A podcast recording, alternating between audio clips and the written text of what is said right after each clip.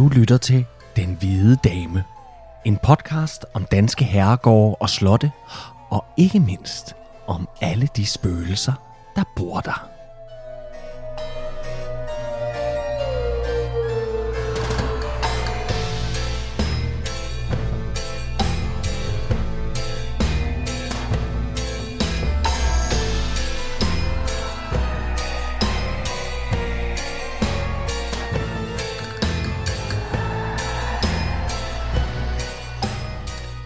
Velkommen til Den Hvide Dame. Hvis du er til Danmarks historie og gode gy, så er du kommet det helt rigtige sted hen. Fordi Kasper Lefebvre og jeg, Trine Gadeberg, vi sidder nu klar her med fjerde afsnit af Den Hvide Dame. Og i dag, der skal vi til Sønderjylland. Vi skal nemlig til Gram Slot nær Haderslev. Gram Slot. Gram Slot, ja. Ja. Og øh, inden vi skal derned, mm. Trine, så skal, vi, øh, så skal vi starte ud med at sige tusind tak til alle vores nye venner, vi har fået. Øh, både på vores Facebook-side, Den Hvide Dame, øh, som alle, vores, alle dem, der downloader øh, vores øh, podcast, både fra diverse, fra Podimo og fra øh, iTunes, iTunes, og skriver anmeldelser. Play. Og så skal mm. vi huske at sige ekstra tusind mange gange tak til alle de søde mennesker, der har været inde og give en donation på mm. det, der hedder tier.dk. Vi har oprettet en profil derinde, hvor uh, at man kan gå ind og give et valgfrit beløb, som bliver trukket hver gang, vi udgiver et afsnit. Og det er jo ikke sådan, at vi lige pludselig nu begynder at udgive 16 afsnit om ugen så, og rippe folk på deres konto. Mm. Det, har vi slet ikke, altså det tager jo faktisk ret lang tid at lave de her Ja, det gør det. ja, research. Men der er altså en masse søde mennesker, der har været inde og give en valgfri donation. Man, mm. man, det, det mindste, man kan give, er 10 kroner. Og så op til 18.000. 18.000 kroner, hvis man vil det for et afsnit. Jeg, Nej. jeg vil jo mene, Ej, 50 stod der godt nok. jeg kan ikke huske det. Ej, 50. 50 er det højeste. Ja. Altså ikke 1000, men kroner, ikke? Nej, 50 kroner. Men valg, grunden til, at vi har gjort det her, det er sådan set, fordi vi er sådan to skuespillere, øh, komikere, der, der sådan har valgt at gå tiggergang på en eller anden sidder her, mystisk måde. Vi ja, sidder her ja, vi sidder i hvert fald her midt i øh, corona, øh, i coronaland. i coronaland, og er, som du selv siger, vi er, vi er skuespillere til daglig, for dem, der ikke måtte vide det, og øh, øh, det betyder, at øh, alt, alt vores arbejde, det er, det er aflyst på ubestemt tid. Fuldstændig. Øhm, det, Ja. det, vi aner ikke, hvornår vi kommer tilbage, og det er jo selvfølgelig ikke fordi, at, øh, at, øh, at det kan redde vores øh, verden, og vi skal, nok, vi skal nok finde en måde at klare os på. Nu har vi til gengæld rigtig god tid til at lave det her. Men når folk så er så søde at gå ind og give os en lille donation på tier.dk, Så skal de også kæmpe tak. det skal de virkelig have tak for. Det er vi meget, meget glade for. Ja. Og det var nok om det.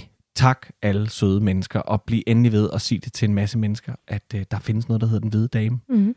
Så vi kan komme i gang. Nu går vi til Gram Slot, Kasper. Det gør vi.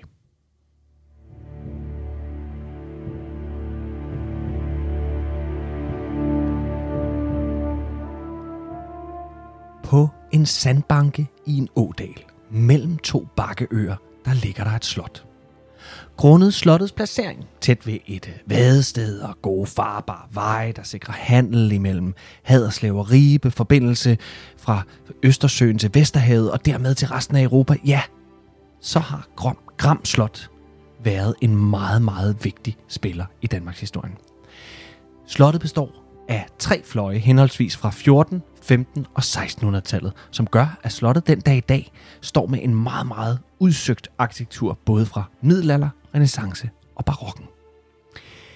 Det oprindelige Gram Slot, eller borg som det var dengang i 1232, det lå 3 km nordvest fra dets nuværende placering i dag.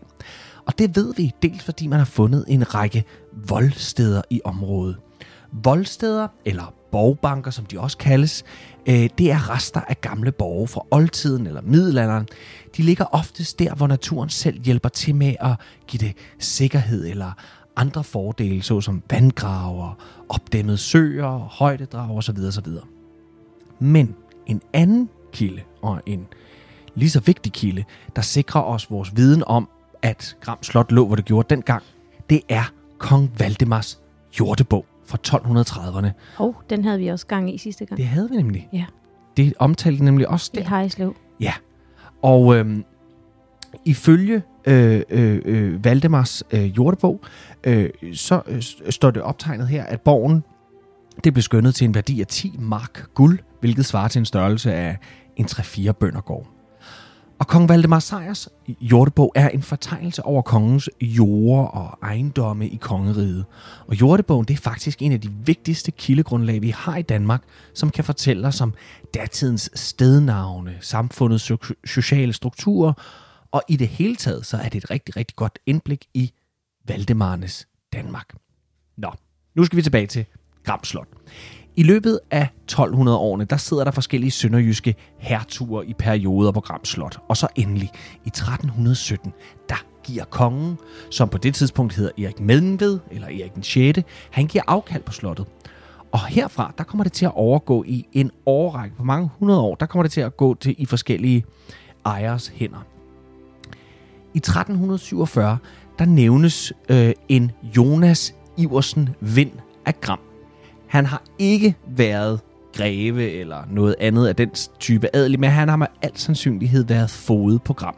Og måske har han da været øh, en fod, der drev stedet for nogle af de mange holstenske grever, som i den periode sidder på det meste af den jyske halvø. En kilde fra 1372 fortæller om Erland Kalv. Ikke fordi han sad på Gram Slot, men fordi han lå i en form for fejde med ejeren af Gram Slot på det tidspunkt. Hvad den her fejde gik ud på, det ved vi ikke med sikkerhed.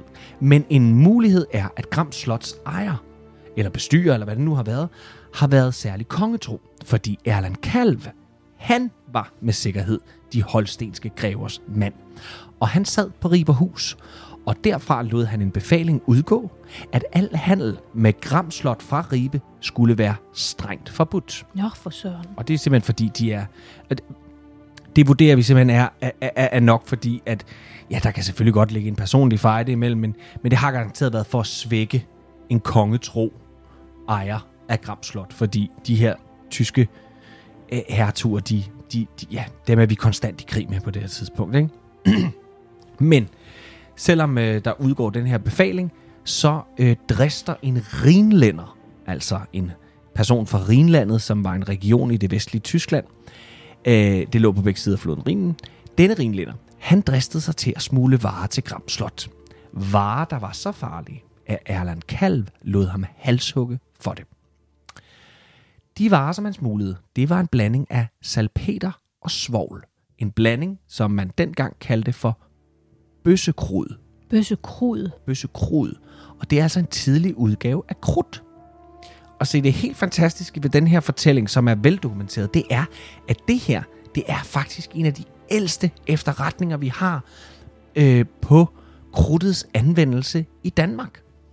Så mm. det er helt fantastisk. Øhm, så, og det fortæller os også i øvrigt, at Gram Slot jo nok allerede her i 1372 har været med på noget, hvad angår moderne krigsmaterial. Og sådan noget. Så det er jo helt fantastisk. I 1394, der hedder den nye herre på Gram Slot Henneke Limbæk.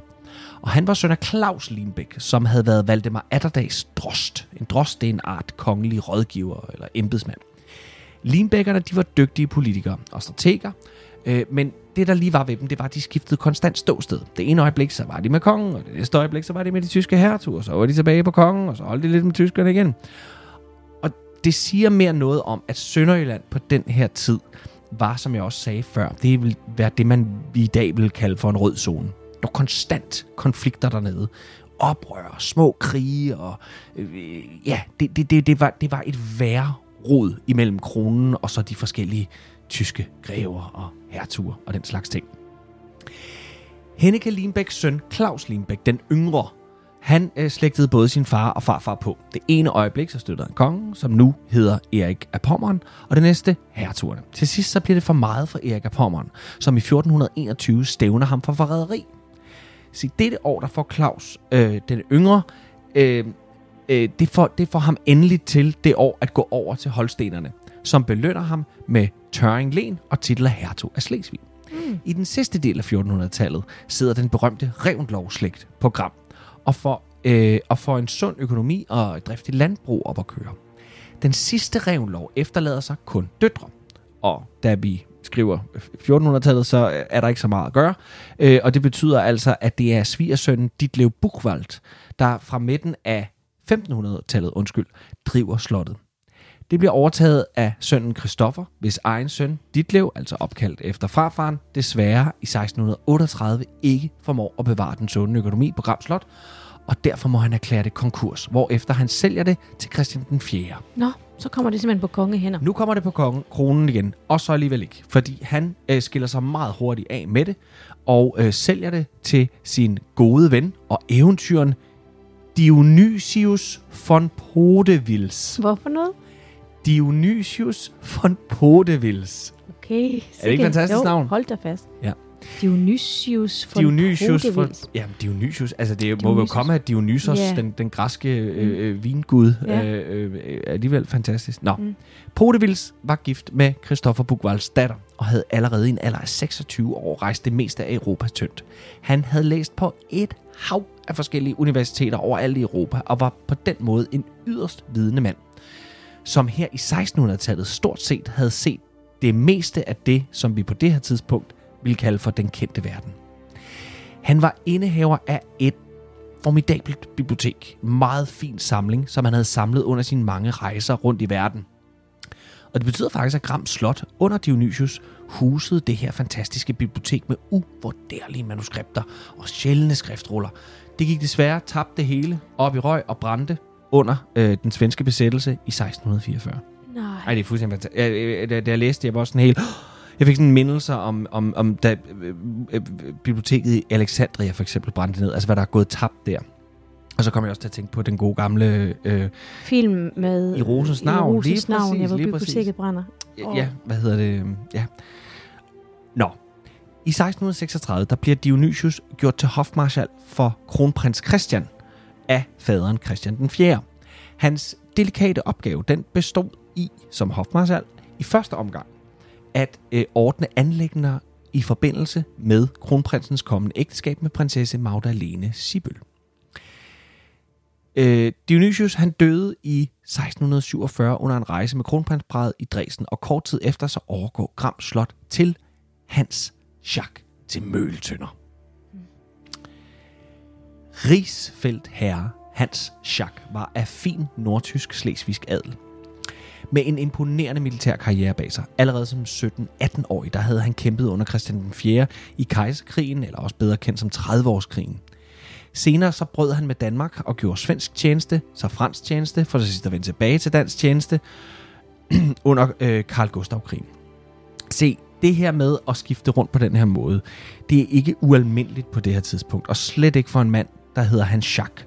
Fordi Hans Schack har så fin en militær uddannelse bag sig, at han er en slags Strateg, eller hvad? Altså, Ja, men han er vel også øh, det, man i dag vil kalde for en legesoldat. Men mm. han rejste rundt, hvor der var brug for hans ekspertise. Han var ikke på den måde så, så optaget af, hvem det var, han gjorde karriere for øh, krigsmæssigt. Mm. Øh, men han havde en så fin uddannelse, at han var meget eftertragtet. Mm. Og det var ikke bare uddannelsen. Han var vanvittigt dygtig. Mm.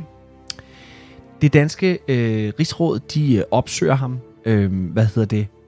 De vil gerne have ham. De vil nemlig, øh, de vil nemlig rigtig gerne have ham, øh, grundet hans øh, færdigheder. Men øh, det blev ikke uden visse betingelser fra Jacques side. Han indvilligede i at kæmpe på dansk side mod svenskerne, hvis han blev tildelt en dansk adelstitel, hvilket han også fik. Han skulle vise sig at være et uvurderligt kort at have på hånden for Danmark. I krigen mod Sverige i 1659, der tilskrives han en stor del af æren for den danske sejr ved slaget i Nyborg, hvor det lykkedes Hans Jacques korps på over 6.000 mand at bekæmpe svenskerne, som havde lagt til i Nyborg for at slikke sår og komme til hægterne efter deres mislykkede øh, øh, belejring af København. Den svenske konge Karl Gustav overvejede personligt det fem timer lange slag fra Korsør. Og samme dag, der rider han altså slukket hjem til Sverige. Det her, det bliver belønnet fyrstligt. Øh, kongeligt, kan man nærmest sige. Øh, øh, og det betyder, at efter krigen, der bliver hans Jacques tildelt lensbrev på Ribe og Møltønder Len. Og Møltønder Len, det kender vi jo så, det er det, der bliver til Schackenborg. Ja, fordi at han, han omdøber det til Schackenborg, Han ikke? omdøber det til Schackenborg. Ja, det hed Møltønder Hus. Møltønderhus, ja. Ja. Øh, og så endelig i 1664, der køber han Gram Slot. Øhm, da Jacques han overtager Gram Slot, der får han hurtigt tilkøbt øh, en masse jord og gårde, så det kommer op og matcher den her størrelsesorden, som han er vant til fra alle hans andre slotte. Jeg skal lige sige, Gram Slot og Schackenborg er langt fra det eneste, der er i hans eje. Han ejer rigtig meget, og han driver det hele ganske, ganske, ganske flot. Mm. Han gennemførte desuden en enorm renovering, som ikke er set siden øh, Bukvaldernes tid på stedet. Hans søn øh, Otto Didrik overtager efter hans død i 1676, og hans søn, Hans Jacques, som gifter sig med den gale grevinde Anne-Sophie Jacques, overtager så, og deres søn Otto Didrik Jacques overtager, og så videre, så Nu kan jeg slet ikke følge med længere. Altså Hans Jack og Otto Didrik Jack hans, og Hans det er. Hans og Otto øh, herfra. Og det er, og, og vil sige, vi er heldige, Trine, at mm. vi har med Gram Slot at gøre i dag. Fordi der skal vi kun holde styr på øh, fire generationer af Hans og Otto. Okay. Havde vi taget os af Schackenborg, så havde vi straks været mere på den.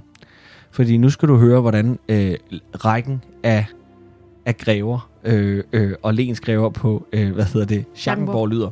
Fra 1600-tallet og frem til, og hold nu godt fast, 1978.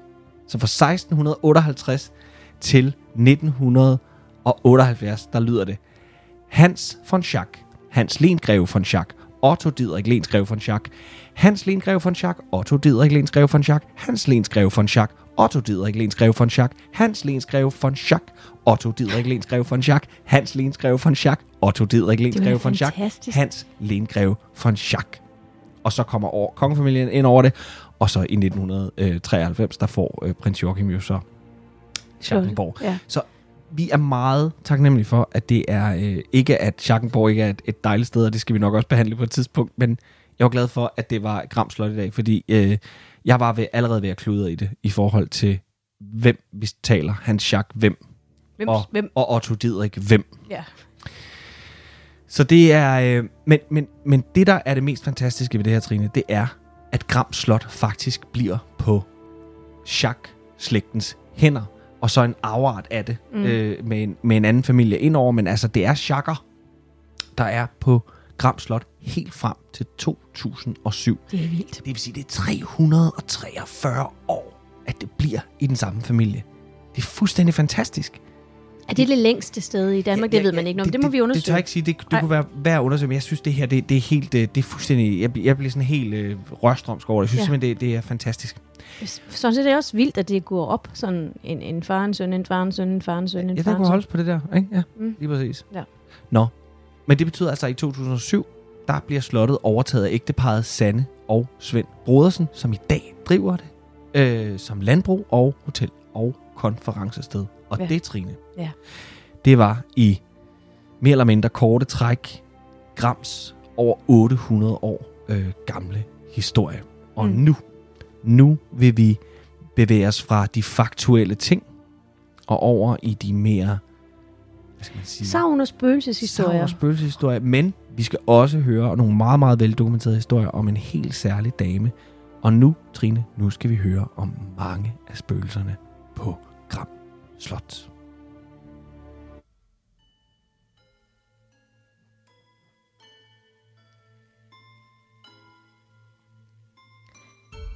Det spørger øh, gevaldigt på Gram Slot, ikke? Der er blodpletter, der ikke kan vaskes væk, og der er en jagtgal greve, der jager om natten, og der er to hvide jomfruer, der om vinteren færdes uden for Gram, og hvor de bare tager går rundt og jammer. Jeg fryser om mine fødder, jeg fryser om mine fødder. Og så er der den her gale grevinde, der puster kold luft i nakken på folk og niver dem. Hun hedder Anna Sofie Schack.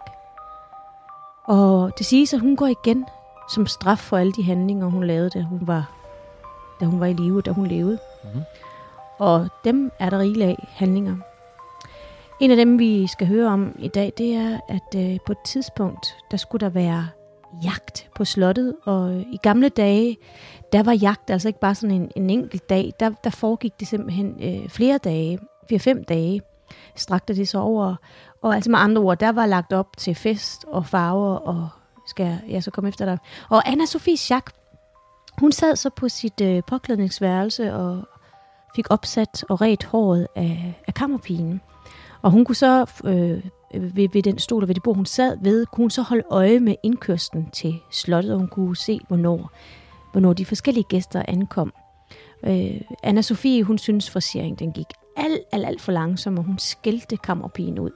Og måske var kammerpigen også lidt for langsom, eller også så var anna Sofie misundelig på kammerpigen, fordi kammerpigen hun havde sådan et helt fantastisk flot hår, en flot mm. hårpragt, i modsætning til anna Sofies, som var sådan lidt tyndt og tjavset, og måske var det svært at få til at, at sidde ordentligt. Der var altså med andre ord ikke nogen særlig god stemning her i lokalet, og det blev heller ikke bedre, da anna Sofie, hun kunne, hun kunne se lige pludselig, at de første gæster, de kom øh, ret hurtigt, de ankom med hestevogn, så hun langede ud efter kammerpigen, som snublede og som slog hovedet direkte ind i jernovnen. Og øh, grevinden, hun registrerede det, men hun gjorde ingenting. Hun øh, løb ned ad trapperne, tog imod sine gæster, og så glemte hun alt om kammerpigen.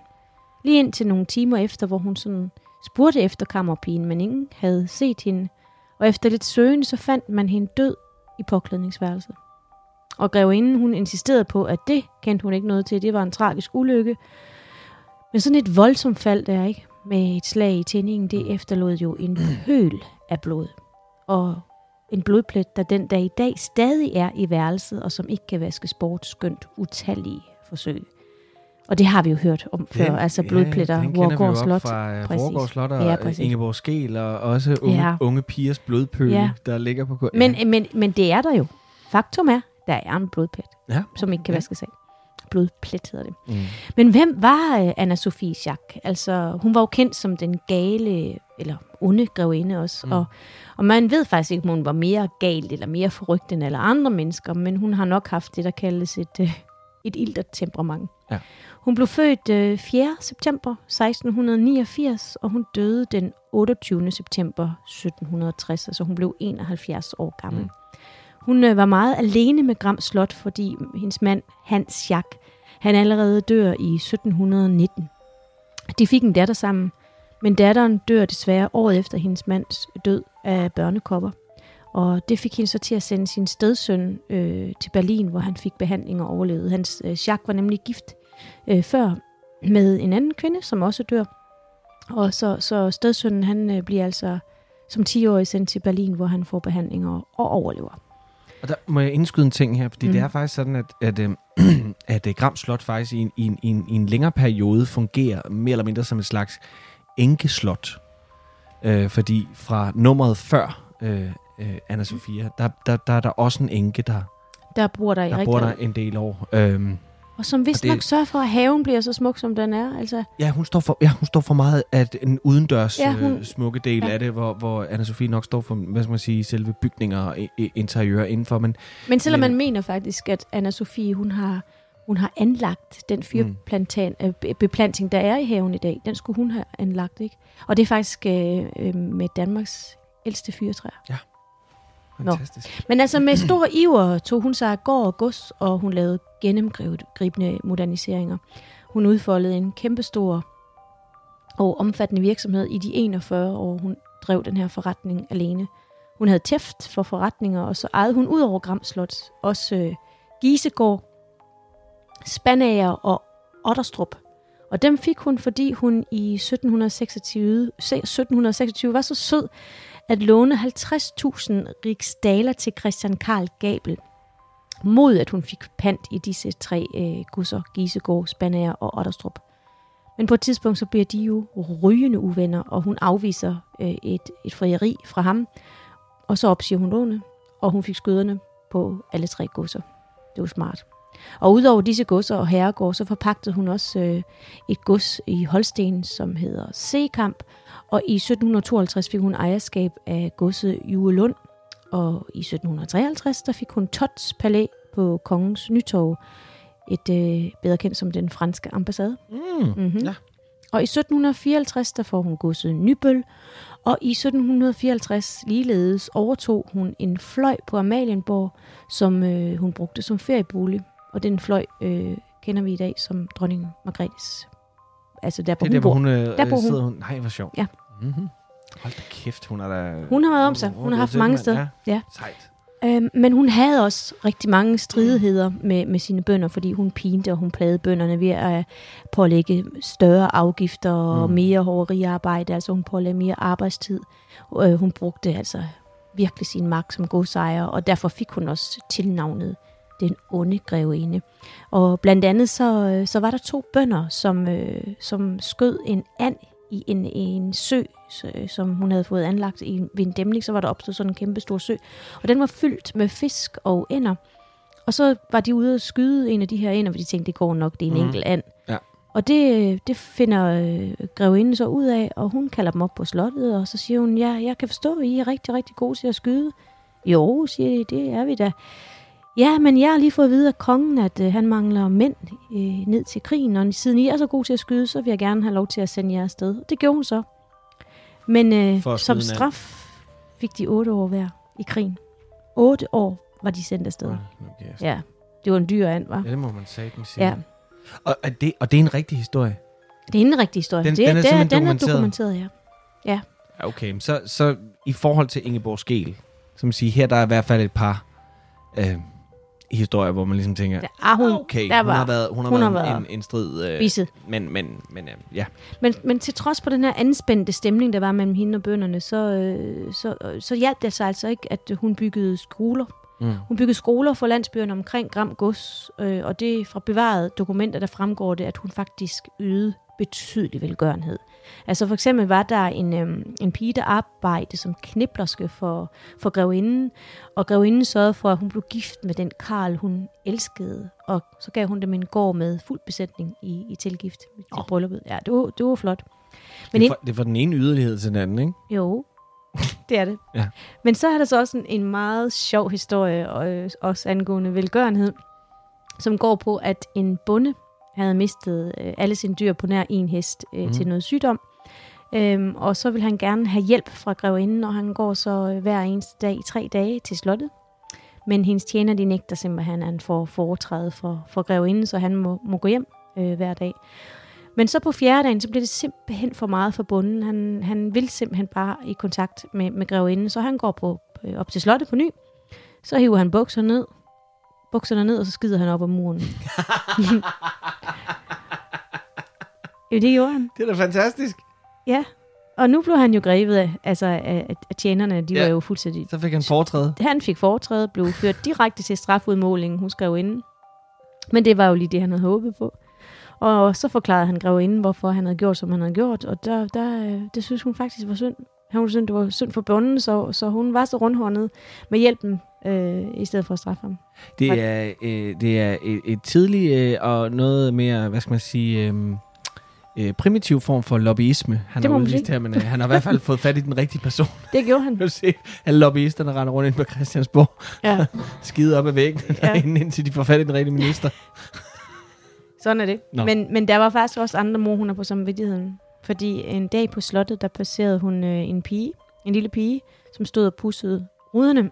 hun var på vej, grevinden var på vej i kirke, og hun går så videre og går ned af, af alle trapperne, og nedenfor for, for alle trapperne vender hun tilbage, fordi hun havde glemt salmebogen. Og da hun så kommer op, så ser hun så den lille pige, hun er i gang med at pusse præcis akkurat den samme lille rude, som hun var, da hun passerede hende første gang. Og der bliver Anna-Sophie simpelthen så rasende, fordi hvis der var noget, hun ikke tolererede, så var det dogenskab. Så hun, øhm, hun gør simpelthen det. Hun slæber den lille pige med hen til kakkeloven. Så binder hun hende fast. Nej. Og så, øh, så går hun ned til fyrmesteren og siger, ved du hvad, giv den ekstra, giv den ekstra kul på. nej, nej, nej, nej, Jo. Og så tager hun i kirke. Og dengang, der var kirkelige handlinger, det var ikke bare en time, det var flere timer. Så tog lang tid, før hun var hjemme igen. Og i mellemtiden, der skreg den her lille pige på hjælp, og, og men ingen turde hjælpe hende, fordi de var simpelthen, de, var, de, de frygtede, hvad, hvad grevinden så ville gøre mod dem. Så der sad hun sådan helt alene og skreg og hylede op, og, og det blev mere og mere varmt omkring hende. Ikke? Da hun så kommer hjem, anne Sofie, så fandt hun så pigen siddende ved kakkeloven, men fuldstændig forbrændt. Hun var, fuld, hun, var, hun var dehydreret, fordi den her varme, den havde simpelthen smeltet, smeltet hende, ikke?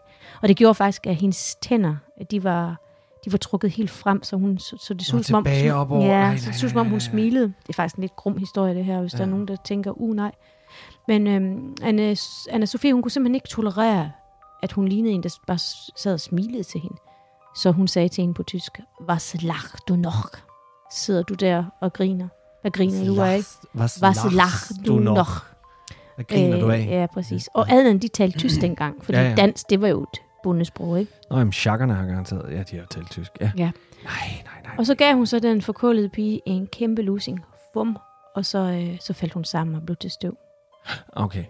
Så det er sådan mere en vandrehistorie, men det er frygt. Ej, vandrehistorie. Det er nej, det er en frygtelig- frygtelig historie. Jamen uanset hvad, ad, ad, bare stege barn levende og, og tæve dem bagefter. Det Ja. ja. er fuldstændig vildt. man mener jo faktisk, at de her fortællinger, det er, er hævn, det er hævnsavn. Fordi at lavere stand, de har følt sig fuldstændig Ja. forbigået af adelen. Ikke? De kunne slet ikke øh, komme i kontakt med, med adelen, og de kunne heller ikke ramme den økonomisk, men så kunne de ramme deres øh, eftermæle med hævnsavn og gode sladderhistorier. Det har jo virket. Vi Ja. sidder her i 2019 og, Og- og, og sladrer hører om de det. samme historier. Ja. Jamen, det er jo faktisk, altså det er, ja, men det er, vel, det vel, hvad man har, har haft at gøre med, tænker Mhm. jeg. Altså, øhm, lidt i dag også, når man ligesom hænger folk ud på nettet for Ja, ja. tweets, de har Ja, skrevet for ja. 20 år siden, Ja. ikke? Så man holder dem, ja, så jeg, jeg Holder dem op på, Ja, jeg, holder, jeg ødelægger dig ind med, med ord ind til, Ja. ja. nej gud, hvor er det frygteligt. Men det sidste faktisk også, at grevinden, hun, øh, hun blev gravid med en øh, amtsmand fra Ribe. Men hun ville på ingen måde have det barn. Det skulle hun bare ikke have. Så hun fik øh, to unge piger, øh, dem fik hun til at drukne barnet i voldgraven. Og så er de så, de to piger, de er forsvundet fuldstændig mm, bare væk var de efterfølgende. Man så dem aldrig siden. Og så er det så, jeg tænker, kan vide, fordi de to øh, jomfruer, man har set ude ved Gram, altså Nå, der går rundt uden sko på Ja. og siger, de fryser. ja, i, i, i området, Ja, ja. dem, dem har man faktisk, man ved faktisk ikke, hvorfor de gør det. Man har faktisk, man, Det var da nærliggende men det kunne jo måske være, at det var dem, der, at linke dem til det. ja. Mm. Øhm, men, men altså, som, som jeg sagde før, så var den gale grevindes bøgeri, det jo blandt andet den der, det med, at hun puster kold luft Mm. i nakken på folk, når man kommer eller møder hende, ikke? Eller hun niver øh, folk. Og en, en anden øh, pige har berettet om her for nylig, altså. Det er ikke så mange år siden, at hun øh, på en rundvisning, da hun skulle ind i grevindens øh, gemak, der blev hun simpelthen skubbet hårdt. Var puffet væk. Hun måtte ikke komme ind i, Og i værelset. Ud af rummet. Ja, altså hun, da hun var på vej ind i værelset, der blev hun skubbet tilbage. Voldsomt. Ja, og hun fortæller så, øh, hvad hun oplevede bagefter til, øh, efter rundvisning, og der, der kunne en af hendes øh, veninder så bekræfte hende i, hun så det rent faktisk. Hun har set, at hun blev puffet til. På fysisk tilbage. Ja. Hold op. Men, øh, men Kasper, jeg synes, vi skal prøve at høre om en anden, der spørger dernede også. Ikke? Fordi Det er ikke Anne-Sophie alene. Nej, Det er også Hans Jacques, og Altså det er den hans, første den Hans Jacques. første, Ja. ham som, øhm, som købte Gram Slot. Øhm, han går igen derned, eller rettere sagt, han rider igen. Han var øh, i live en meget flittig og meget ivrig jæger, og der går faktisk flere historier om, at han, han led af en eller anden form for, hvad skal man kalde det, blodros eller et eller andet, når først han gik i gang med de her øh, øh når han først gik på jagt efter kronvild eller ræve eller sådan noget, så var han simpelthen ikke til at stoppe igen. Altså, han var, han var sådan helt øh, grebet af det. Og der er en historie om, at han en dag er ude og, og, og han jager en rev. Øh, og øh, han er til hest, og reven løber over en å via en, øh, noget træ, der ligger og flyder. Og den tager øh, hans Jacques også med ud på sammen med hesten, og, og det kan selvfølgelig ikke bære både ham og en hest. Så de, øh, de ryger under vandet. Og han driver ned ad åen, og længere nede, der bliver hans Jacques så reddet i land af to skovarbejdere. Og de får ham i land, men han siger ikke tak. Han kigger bare olden på dem. Hmm. Og så siger han, hvor satan blev reven af? på tysk. Ja, hvor, hvor, um, Hvor bist de, hvor hvis de, Fuchs. de, hvad det nu hedder, ja. de, de rev. De rav. Det hedder det ikke. Nej. Nå, øhm, og så går der også historier om, at hans øh, Jacques ikke jag, jagede med våben. Altså han jagede ikke med gevær eller bøsser, eller hvad det var. Øh, øh, han holdt af at ride dyr ihjel til de døde af udmattelse. Eller også så piskede han dem til døde med sin hundepisk. Øj, for pokker der. Ja. Og den historie kommer så nok af, at, øhm, at Hans Jacques faktisk øhm, øh, førte til tider en jagtform, som man kalder for drivjagt. Man har drivjagt i dag, men på ingen mulig måde i nærheden af den form for drivjagt, Hans Jacques gjorde. Og det gik faktisk ud på, øh, og det var ikke bare ham, det var, det var en, en, en form for jagt, man førte dengang. Man, man, man, man red dyret træt, indtil det ikke kunne mere, og så tævede man dyret ihjel med, med, med kæppe. Ja, så Øhm, slap man for at få skudhuller i skinnet. Lige præcis. Mm. Det var for at bevare skinnet bedst Mm. muligt. Øhm, øh, forfærdelig øh, øh, jagtform, øh, øh, som øh, gudskelov ikke øh, finder sted mere. Men, men alt det her jagt, det er jo selvfølgelig også naturligt, at så beretningerne om hans Jacques genfærd mere eller mindre har jagt som omdrejningspunkt. Og en historie går på, at to piger en aften var på vej hjem fra Gram til Skjoldager, og de skyder genvej igennem Slotsparken. Pludselig så mærker de et kraftigt vindstød ramme dem skråt ovenfra. Og da de vender sig om, så ser de nattehimlen åbne sig over dem. Og igennem luften kommer en flok hunde løbende, og efter dem en flok ryttere med hans Jacques i spidsen.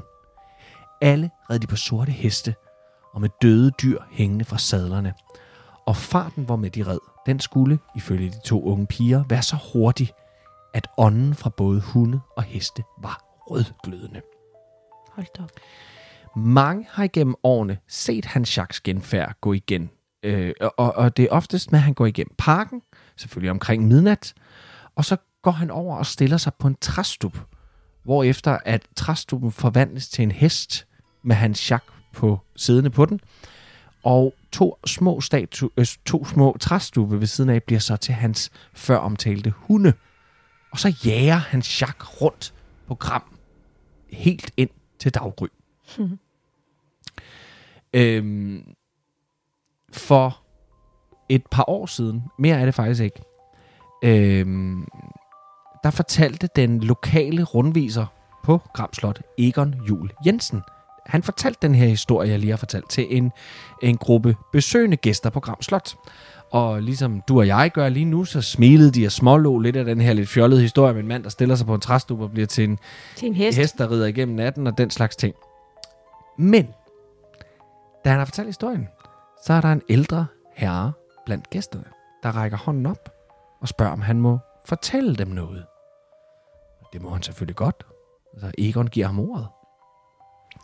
Og så kan den her ældre herre berette, at han er fra egnen. Han er lokal. Og at han som barn, sammen med en ven, en sommer, besluttede sig for, at, øh, at de vil øh, bygge en hule nede ved Lunden. Og Lunden, det er den del af, af Slotsparken, hvor, det, hvor krat og træer begynder at blive sådan lidt mere vildt og vokse sammen og den slags ting. Og der vil de så bygge en hule, og som de skulle overnatte i. Og om natten, der bliver begge drenge vækket. Ikke af en lyd, ikke af noget på den måde, men de bliver vækket af en knugende følelse af, at noget er fuldstændig galt. Og de fornemmer begge to en, en trang til at flygte. De skal, bare- de skal bare væk derfra. De skal se at komme væk. Så de går ud af hulen, og i det de kommer ud, der kommer der en sort hest galopperende direkte imod dem. Og de kaster sig ud til siden og undgår den. Og fuldstændig rystet kommer de på benene igen og går over og kigger ved hulen. Og der kan de se, at den her hest ikke har afsat et eneste spor i græsset. Og det, det, lø, det lyder jo lidt af, af de her historier, vi har hørt om, om Hans Jacques på, på sin hest om natten. Ikke? Mm. Og øhm, Løg de altså havde... havde Jamen nej, fordi Egon Jul Jensen her, som for, har fortalt den her historie, og den er altså ikke mere end et par år gammel, han fortæller faktisk, at han på ingen måde havde en fornemmelse af, at den her gæst var løg, eller var ude på lige at gøre, lige at have en lidt interessant historie. Du ved, man kan godt nogle gange mm. have sådan lidt, ah, nu skal I skulle lige få en rigtig historie, mm. ikke for en, der lige har prøvet det i virkeligheden, ikke, og sådan noget. Han havde slet ikke den fornemmelse. Han havde tværtimod en fornemmelse af, at manden var meget oprigtig, og, og altså, historien var så færdig, og at han faktisk stadig virkede berørt af den her historie, han skulle fortælle. Mm. Altså, at, at, den, den, den, at den, den sad lidt i ham øh, stadigvæk den dag i dag. Mm. Så Ja. det, øh, det kan man i hvert fald opleve. I nyere tid er det faktisk sådan, at den øh, nuværende ejer af slottet, altså øh, Svend og Sanne Brodersen, øh, Svend han oplevede, at han skulle lege gemme med en masse børn, øh, Sand og Svend, øh, da de flyttede til Gram Slot, der, øh, der inviterede de alle deres gamle naboer ned for at besøge deres nye bopæl. Og der var mange, og der var mange børn, og de larmede, og efter nogle tid så ville børnene med over i Østfløjen, hvor de voksne sad, de ville over til tv. Mm-hmm. Men, øh, men Svend han lokkede børnene til at lege gemme, øh, og i spøgelsesgangen fandt Svend den perfekte, altså det perfekte gemmested. Øh, nemlig en, en kiste, en håndskåret egetræskiste fra 1655. Hold. Og på vej øh, ned i kisten, der, øh, der napper Svend lige nøglen fra låsen, fordi han tænker, at nogle af de store drenge måske kunne finde på at, at låse ham inde nu, når de skulle, når de skulle finde ham Mm. til gemmelejen.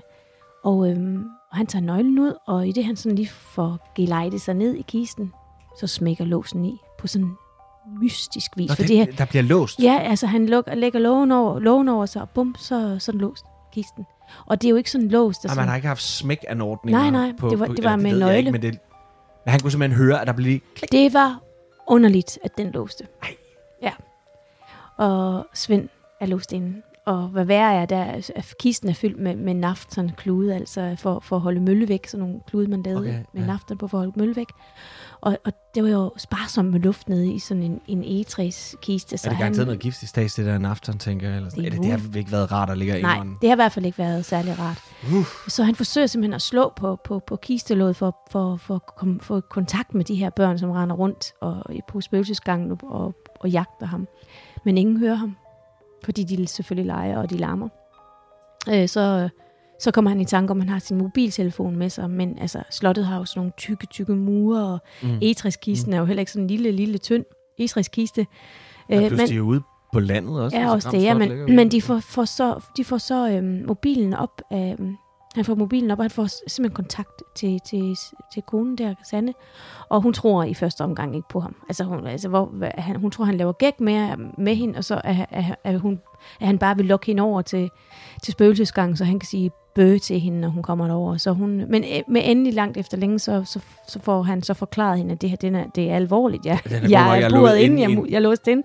Så hun tager alle gæsterne med over, og, og så lykkes det så for, for Svend at få, få, få låget lirket sådan lidt op fra kisten, så han lige kan stikke nøglen ud til hende, og hun får låst ham, ham op. Altså, er det ikke... Jeg var gået i Jamen, det ved jeg, Kasper. blown panik. Fuldstændig. Jeg var heller aldrig nogensinde kravlet ned i en kiste fra 1500-tallet. 1655. 1600-tallet, så okay, så havde jeg måske gjort det. Ja, så havde du måske... 1700-tallet, der havde jeg kravlet. Ja.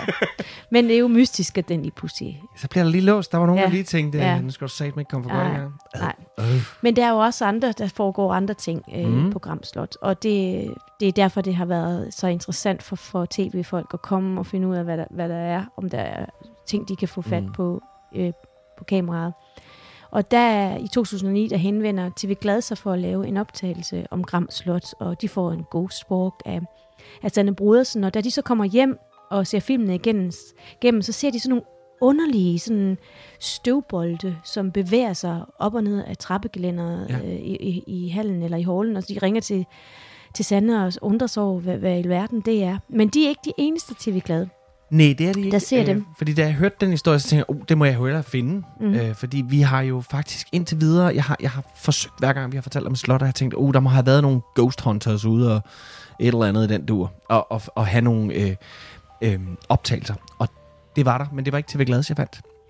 Det var nemlig ghosthunting.dk, hedder Mm. de.